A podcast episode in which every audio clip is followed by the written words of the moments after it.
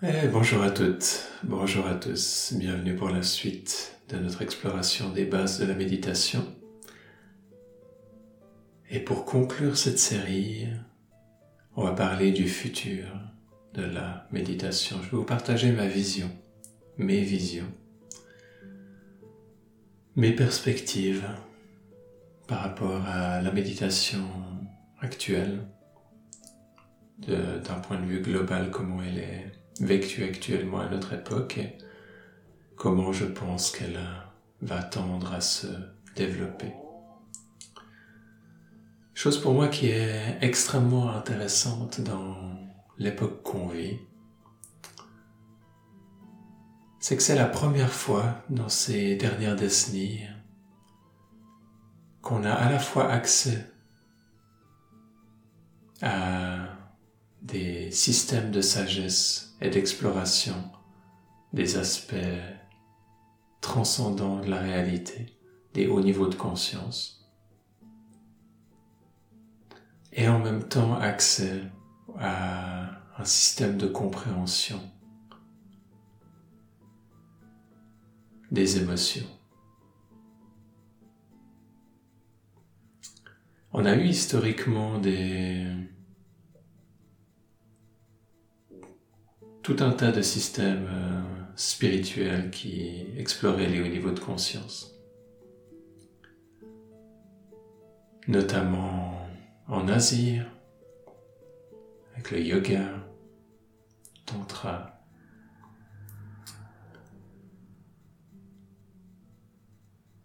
qui sont des systèmes avec lesquels je suis particulièrement familier parce que j'ai passé du temps à les étudier à être inspirés par leur pratique et ce qui se passe dedans, mais c'est de loin pas les seuls à offrir ce genre de pratique, même si personnellement je me sens particulièrement attiré dans cette direction.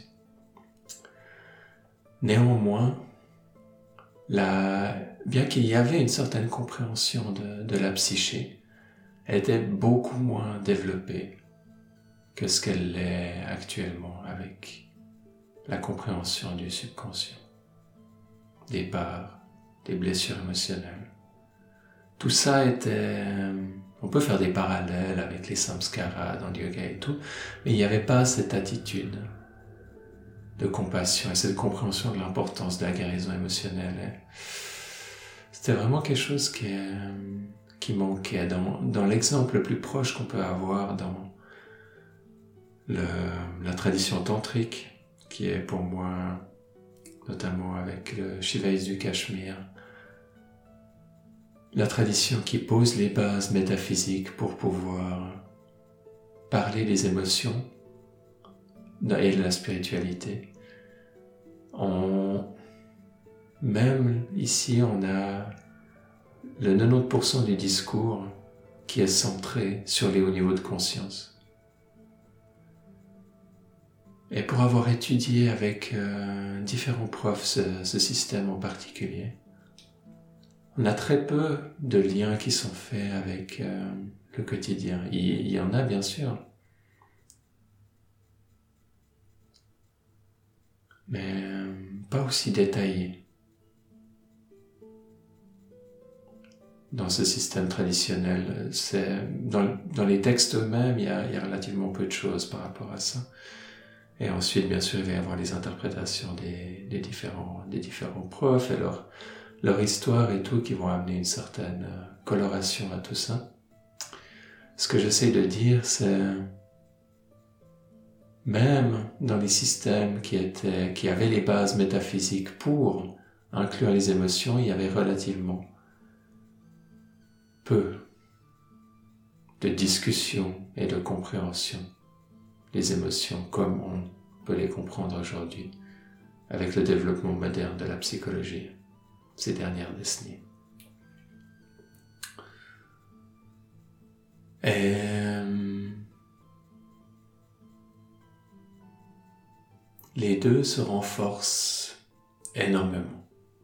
La synergie de ces deux systèmes est ce que certaines personnes ont appelé le yoga intégral comme par exemple Sri Aurobindo ou la méditation intégrale comme par exemple Ken Wilber. Si vous connaissez pas ces noms, vous pouvez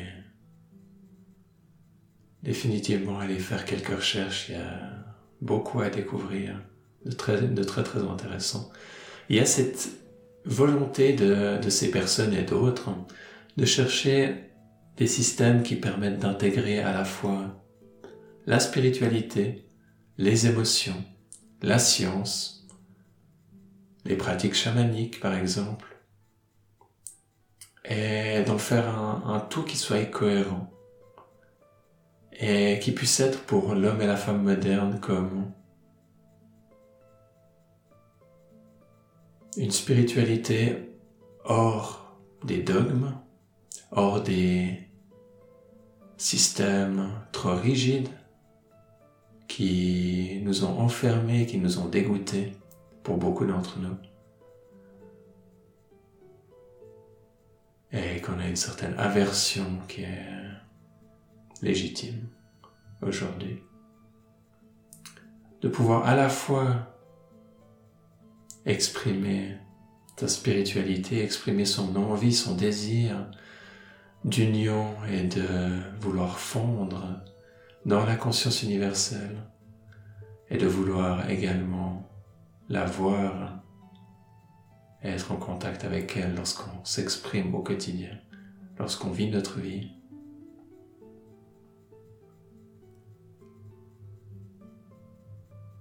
Et en même temps, d'être engagé constamment dans un processus de guérison émotionnelle,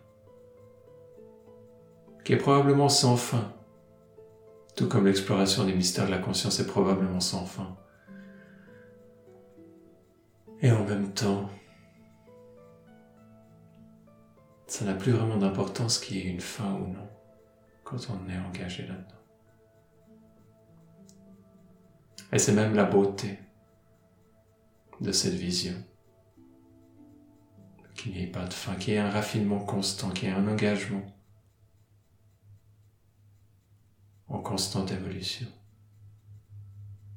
Progressivement, sans être attaché au résultat. De vivre sa vie comme un voyage et le plus on avance sur ce chemin, le plus on vit vraiment sa vie comme un voyage. le plus on réalise qu'on l'a toujours vécu. Comme un voyage, mais que notre niveau de conscience ne permettait pas de vraiment le saisir.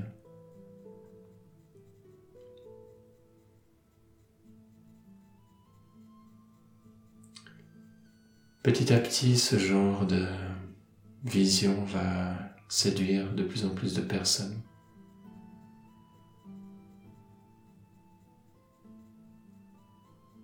quelque chose qui est grandissant dans notre société actuelle, un niveau individuel. De plus en plus de personnes sont en quête de sens et s'engagent à trouver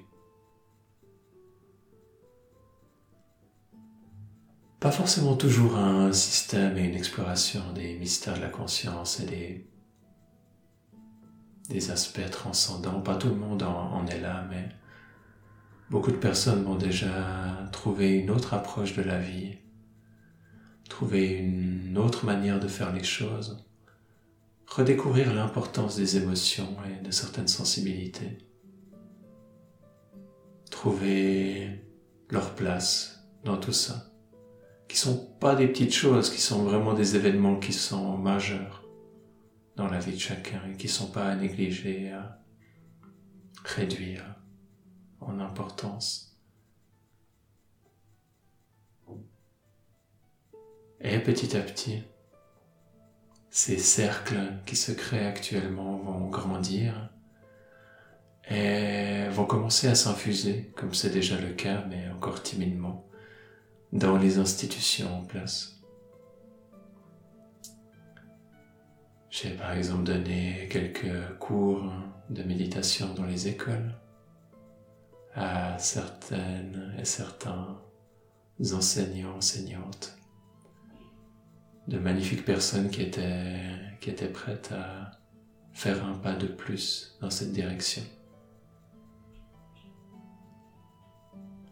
Et néanmoins, ça pose, on sent une difficulté que je pense tout le monde est conscient, mais qui n'est pas forcément facile à mettre des, mots dessus. On sent une difficulté de qu'est-ce que les autres vont en penser? Comment est-ce que, dans le cas des enfants, les parents vont réagir? Comment est-ce qu'on va pouvoir aborder tout ça d'une manière qui soit respectueuse pour tout le monde? Quels vont être quelque part les, mots qu'on va chercher à éviter? Donc on sent que on doit y aller avec des pincettes. Moi, je sentais que j'étais beaucoup sur la retenue dans cette, dans cette approche, mais néanmoins, il y a des pas petit à petit qui se font.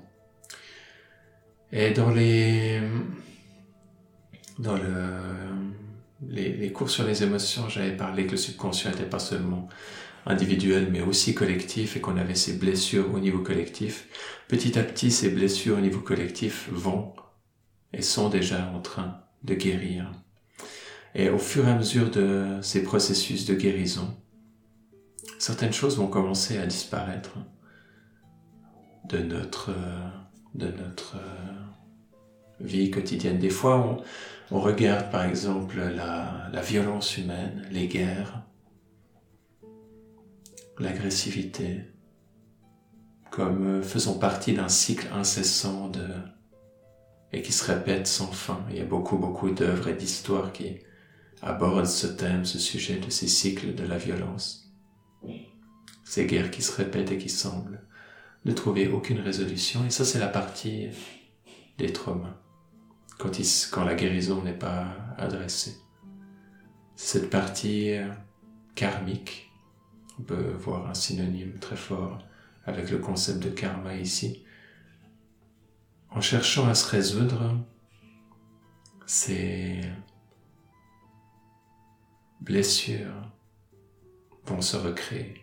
C'est quelque chose qu'on peut aussi voir au niveau d'une famille, quand on a eu quand on peut voir certaines blessures chez soi, on peut va commencer à les, pouvoir les voir chez sa famille et on va souvent voir qu'il y a comme une lignée de blessures, de certaines blessures qui se répètent à travers les générations et que leur guérison peut, euh, quand elles sont engagées, avoir un impact non seulement sur soi mais sur les générations passées et bien sûr sur les générations futures également. Et c'est beau de voir dans certaines familles ces processus qui se passent de manière simultanée à différentes générations. Des fois, certaines personnes vont se sentir un peu seules là-dedans et pas forcément voir dans leur famille d'autres mouvements qui se font, mais vous inquiétez pas, ces graines sont semées et vont trouver leur résonance quand le temps sera, sera venu. Il y a certaines choses qu'on ne peut pas forcer, mais en fait, il y a probablement très peu de choses qu'on peut forcer. Dans ces processus de guérison, les choses vont à leur rythme. Et dans les guérisons collectives également. Et au fur et à mesure que ces guérisons vont s'installer, la société elle-même va se transformer, notre rapport à l'argent va changer. Notre rapport au travail va changer et devenir beaucoup plus réjouissant, beaucoup plus léger. On est aujourd'hui quasiment les esclaves de notre travail, de nos situations financières pour beaucoup. Et beaucoup ont envie d'être euh, libérés de ça. il y a déjà des personnes qui se sentent beaucoup plus légers dans leur vie professionnelle. Mais c'est pas le cas de tout le monde de loin. Notre euh, système judiciaire également est très peu conscient, voire quasi pas conscient du tout des mécanismes, des blessures émotionnelles et en cherchant à les, à les, à les résoudre, souvent les amplifie. C'est une forme de, assez tragique de choses qui se passent actuellement pour beaucoup, beaucoup de personnes. Différents de nos systèmes comme ça renforcent les traumatismes.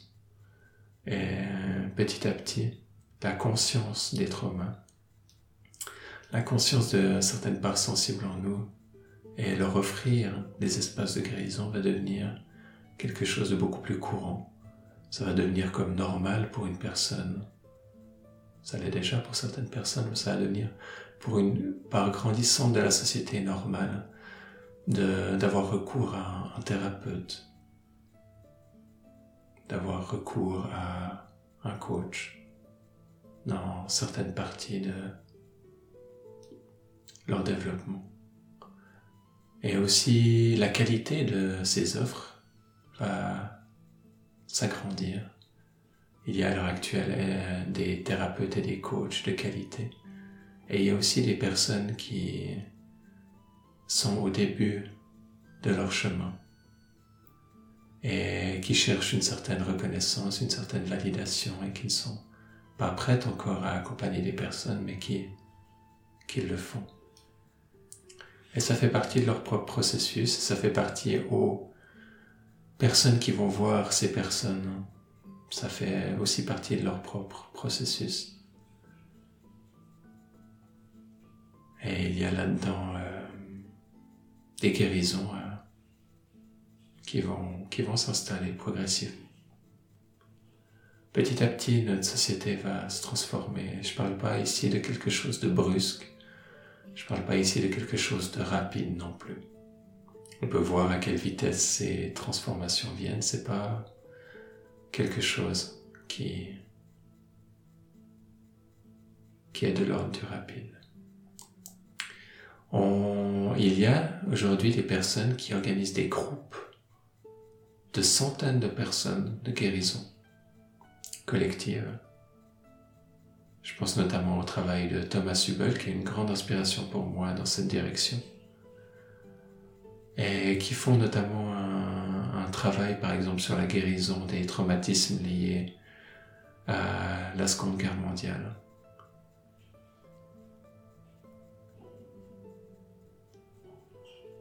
Et après avoir conduit plusieurs de ces événements avec des centaines de personnes,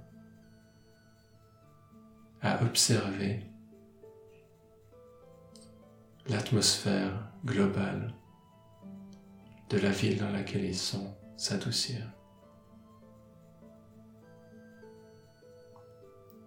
Et certaines personnes vont penser peut-être comment est-ce qu'on peut savoir exactement si cette, ce changement d'atmosphère est, vraiment la, la conséquence de, de, leur travail à eux. Il y a, il y a dans dans la, dans la méditation euh, et dans nos transformations intérieures une certaine reconnaissance profonde qui est au-delà du doute quand certains, certaines de nos guérisons déjà personnelles se mettent en place et de l'impact qu'ont eu certaines de nos pratiques. Et on peut avoir cette intuition et voir ces liens. dans certains cas, au-delà du doute.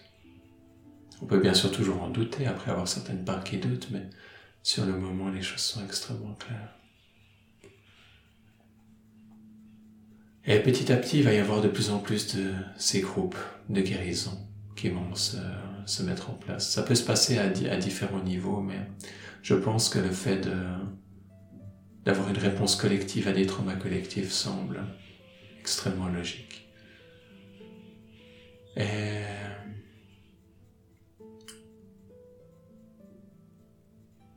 c'est peut-être quelque chose qui, qui va se développer euh, dans ce que je propose également.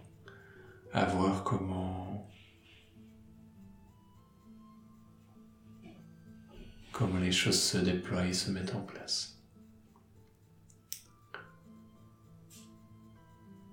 Dans tous les cas, je pense que vous voyez que c'est un sujet qui est extrêmement vaste. J'essaye de partager mes visions avec ce que j'observe, ce qui fait sens pour moi. Bien sûr, faites-vous votre propre opinion.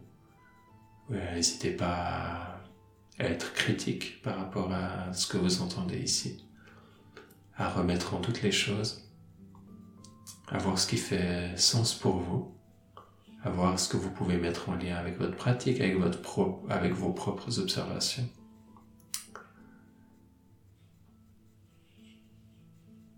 Et j'espère avoir attisé votre curiosité sur certains domaines. Je trouve que ce pas des sujets qui sont beaucoup discutés là-dehors et qui sont extrêmement intéressants. Et on aura sûrement l'occasion d'en reparler dans le futur. Je vous remercie pour avoir suivi cet épisode, peut-être cette série dans son intégralité. Et je vous dis à tout bientôt. Merci.